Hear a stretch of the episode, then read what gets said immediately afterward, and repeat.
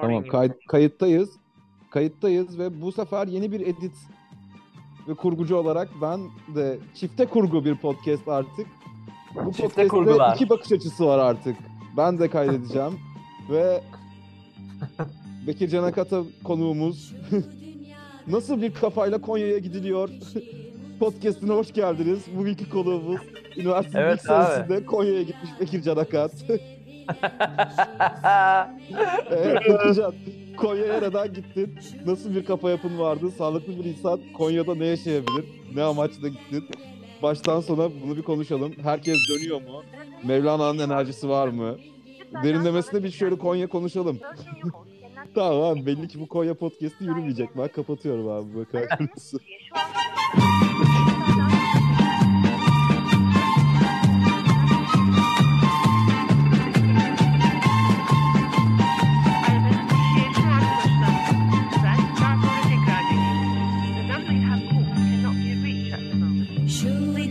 Buradan mı çıkılıyor? Uh, the guest is doing the opening here. So, uh, my name is Kaya, Kaya Vatansever.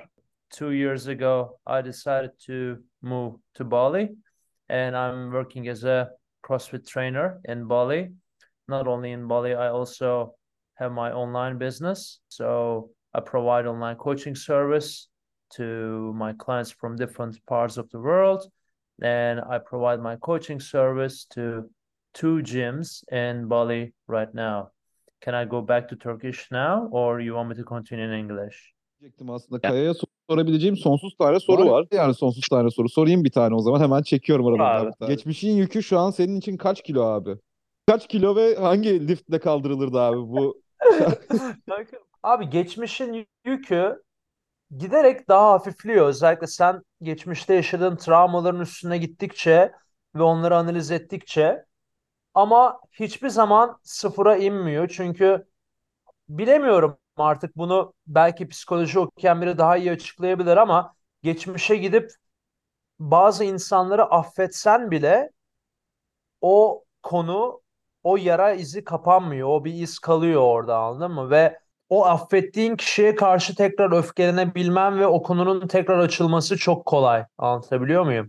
Yani ne kadar gönülden de affetsen maalesef unutamıyorsun. O yüzden geçmişin yükü her zaman ağır dostum ne yazık ki. Buradan mı çıkılıyor? Buradan mı Buradan mı çıkılıyor? Kaya'ya sor- sorabileceğim sonsuz tane soru var. Var yani sonsuz tane soru. Sorayım bir tane o zaman. Hemen çekiyorum aradan Abi. bir tanesini. Çek abi. Evet. Hayatta dedik ya geçmişin yükü asla sıfıra inmiyor. Ama belirli bir yerde birazcık kırpabiliyorsun içinden. İşte burada Evet. hep bir çıkışlar var hayatta yani. Belirli bir yerde aynı yerde kalmaktansa yukarıya bir çıkışı seçmek var yani. Nasıl bir bakış açısı geliştirmeleri lazım ve yani nelere odaklanmaları lazım sence insanların yani? Sen bir kanaat önderi değilsin tabii ki ama bir yerde de bir koçsun ve insanları sonuçta şekillendiriyorsun. Ve fiziklerini şekillendirirken ister istemez psikolojilerine de dokunuyorsun yani. Genç kardeşlerine nasıl bir buradan Şöyle söyleyeyim. Öncelikle bilmiş bilmiş şeyler söylemeyi hiç sevmem. Şunu yapın, bunu yapın. Yani ha bunu söyleyin de kanka kafanıza göre takılın. Tamam mı? Bu bir yani. Kimseyi dinleme. Beni de dinleme. Tamam mı? Önce bu bir. Bir kere ben sana istediğin kadar bak istediğim kadar hayat tecrübesi elde edeyim. istediğim kadar okuyayım, öğreneyim. Ben sana şu yoldan git diyebilecek yetiye sahip değilim anladın? Bu sorumluluğu da alamam. Bu konuda bilgili de değilim yani anladın? Ve sana kimse bunu söylememeli. Sen o yolu seçmelisin anlatabiliyor muyum? O yüzden podcast'i dinlemeyi de bırak amına koyayım ve bir şey yap. Bir aksiyona geç. Bir hareket yap ve seviyor musun, sevmiyor musun? Bunu bunu gör. Kendinle konuş. Arkadaşınla konuşma. Birine de sorma. Kendine sor. Cevabı kendin biliyorsun yani. Onun dışında benim naçizane fikrimi e, soruyorsan ne faydalı olur bana bu yolda diye. İngilizce öğren. Çünkü Türkçe olarak kendine ancak bir miktar geliştirebilirsin. İngilizce öğrendikten sonra İngilizce düşünmeye, İngilizce okuyabilmeye ve İngilizce konuşan insanlarla arkadaş olabilmeye başlayınca İngilizce öğrenmenin en iyi yolu Cambly dediler. Araştırdım. dünyanın tahmin ettiğinden çok daha geniş olduğunu fark ediyorsun ve bilmediğin çok şeyi öğreniyorsun. senin için böyle kırılma noktası neydi? Bilmediğin bir şey öğrendin İngilizce mesela. Var mı böyle çok özel hatırladığın bir an? Yani birçok şey o konu olabilir de en basitinden şunu söyleyebilirim mesela yani hani örneğin özellikle Norveç'te İskandinavya bölgesinde kadınların birçoğunun benden daha ağır kaldırabildiğini, benim yapabildiğim hemen hemen her şeyi yapabildiğini gördüm mesela. İngilizce bilmeyen bir adamsan şunu sindiremezsin. Bir kadının senden daha ağır kaldırıyor olması, bir kadının senden daha geniş omuzlu, daha büyük bisepsli olması durumu sana böyle bu ne ya? Böyle kadın mı olur gibi buna böyle bir salak bir tepki verebilirsin. O yüzden İngilizce bilen bir adam olursan bunun normal olduğunu hatta o kadından keyif bile almayı öğrenebilirsin. O kadına saygı duymayı hatta o kadına sevgili bile olabilirsin. O kadını sevmeyi bile öğrenebilirsin anladın mı? O egonu incitmez o kadının o kadar güçlü olması mesela. Mesela bunun için İngilizce öğrenebilirsin. Yani sert bir nokta zaten. Hele ki senin kadar ben de ağır kaldıran bir adam olsaydım ben de bu kadar etkilenirdim bu konulardan yani. Ama iyi ama kötü bilmiyorum. Sence neden böyle yani? Bu insanlar sadece genetiklerinden dolayı mı ağır kaldırılabiliyorlar? Ne buradaki Yo. sır? Bizim kadınlarımızda var özellikle bu. Yani erkeklerde bu yok tabii ki. Şu yüzden kadınlarda var sadece. Ağır kaldırırsam işte kadınlığımı kaybederim. Kadın gibi görünmem. Kadın gibi görünmezsem güzel olmam. Seksi görünmem. Hani aslında toplumda kadının vücut ölçüleri ve ideal kadın görüntüsü belirlenmiş kültürel kodlarda ve Türk kadını da o kodların dışına çıkmaktan korkuyor. Aslında ağır kaldırmak onu daha çok daha kaslı bir haline dönüştürmüyor. Bacakları bir, bir miktar büyüse dahi kesinlikle o elde ettiği vücut kesinlikle ve kesinlikle çok daha seksi, çok daha güçlü, çok daha sağlıklı bir vücut oluyor ama maalesef kültürel kodlardan dolayı kendini o, o, o değişime atlayamıyor anladın mı? O, o yola giremiyor. Açıkçası tek bildiğim şey her birimizin bir limiti var. Yani anabolik işte steroidler vesaire olmadan o limitin üstüne çıkamazsın. O limitin o limite geldikten sonra da yani eğer ki bir atletsen, sporcuysan, bir yarışıyorsan yani steroid kullanmanı öneririm açıkçası. Ne yapıyorsun bilmiyorum ama dediğim gibi önemli olan skorsa eğer bir atletsen, yarışıyorsan zaten hani bu herkesin bildiği konuşmadığı sır yani. Herkes gazerliyor. Yok kimse steroid kullanmıyor. Yok federasyon denetleme yapıyor bilmem ne. Atletler de koçlar da o denetlemeyi nasıl atlatacağını da çok iyi biliyor. Herkes her şeyi biliyor ama e, şeyi oynuyoruz. Bilmiyoruz, görmüyoruz oynuyoruz. O da böyle tat kaçırıcı salak bir durum ne yazık ki. Buradan mı çıkılıyor? Evet abi. Peki Evet. vegan vegan kız arkadaşın oldu mu hiç? Full vegan ama. Yani kendini seven bak dünyanın kaderiyle falan hiçbir alakası yok. Kendini seven her insan bence yüzde yüz vegan olmalı abi. Ve et tüketimi neredeyse sıfıra indirilmeli. Zorunda kalmadıkça. Aynı şekilde şehvet tüketimi de. Kendini seven her insan da seksi de o kadar az tüketmeli abi. Yani benim seks tüketimim bence fazlasıyla kontrol altında ama genellikle arkadaşlarım falan yani saçma sapan sürekli bana Instagram'dan çıplak kadın fotoğrafları falan atılıyor. Bir anlam veremiyorum yani. Ortaokul çocuğu musunuz amına koyayım? Hani yazıyorum. Bir, bir, bir, bir fotoğraf bir reel atılmış mesela. Bir tane kadın var. Tanga giymiş yürüyor. Sadece bu saçma sapan tüketimler yüzünden aslında birbirini seven iki insan ilişkisinin bile birbirlerini seks olarak tüketerek, seks olarak gördükleri için gerçekten bağ kuramayıp ayrıldıklarını o kadar fazla kez gördüm ki. Ya o yüzden aslında her kendini seven insan bence bunu az tüketmeli. Evet, Tü- Türk Türkiye'de Türk erkeği de Türk kadını da sekse aç. Biraz da o yüzden kanka. Bir fırsatını Boku bulunca çıkıyor o- yani.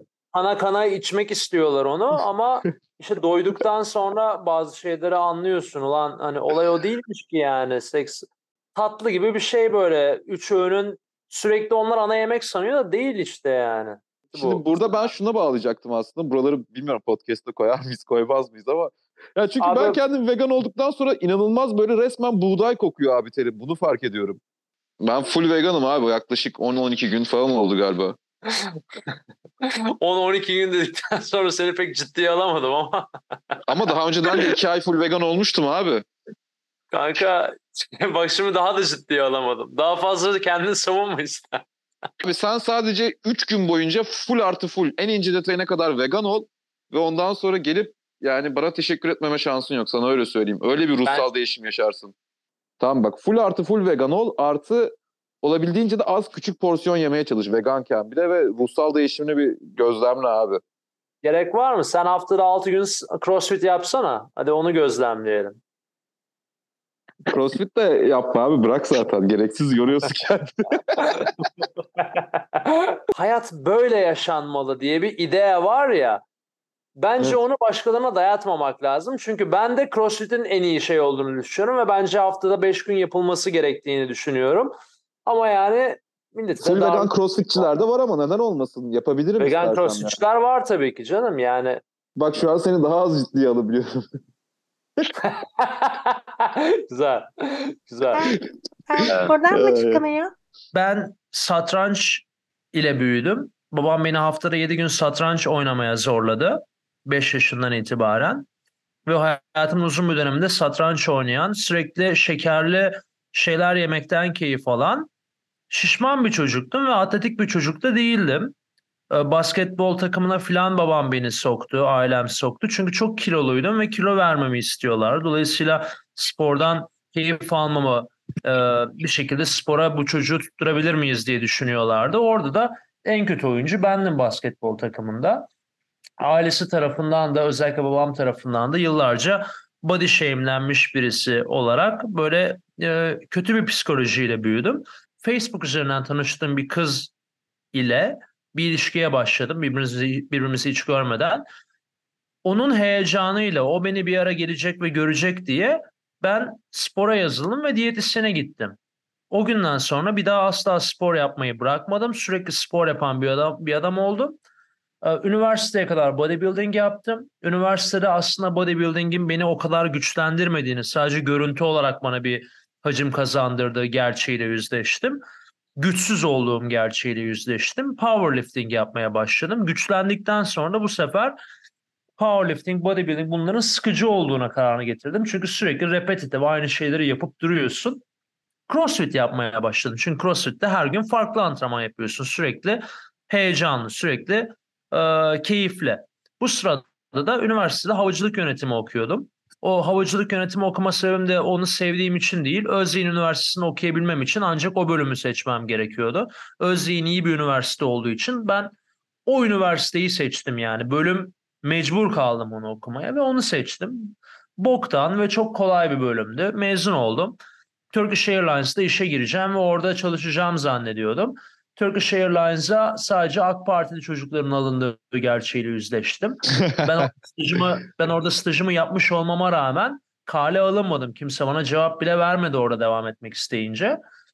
Ondan sonra Gap Year aldım. Gap Year'da sürekli partiledim, içtim, sıçtım, zıbıttım, tembellik yaptım ve hiçbir şey yapmayınca yani hayatta hiçbir sorumluluğun olmayınca ve hiçbir şekilde çalışmak gerekmeyince aslında çok mutsuz olunduğunu fark ettim o Gap Year'da. Yüzde O yüz. bir- evet, o bir senenin sonunda da bir tane Orta Doğulu yatırımcı e, bir şekilde e, Türkiye'de bir şirketin sahibi vasıtasıyla tanıştık. Bahçeşehir'de bir spor salonu açmak istediğinden bahsetti. Benim CrossFit, Powerlifting, Bodybuilding background'ımı gördü, beğendi. Ancak benim koç olmadığımı biliyordu. Bana dedi ki sen eski Bahçeşehirlisin, işte 25 senedir burada yaşamışsın. Bu background'un da var. Ben sana güveniyorum. Ben seni eğiteceğim dedi. Adam geldi spor salonunu açtı. Beni de elinden geldiğince eğitti. Daha sonra güvendi. Spor salonunu bana bıraktı ve kendi ülkesine döndü. Ee, Dubai'de yaşıyordu.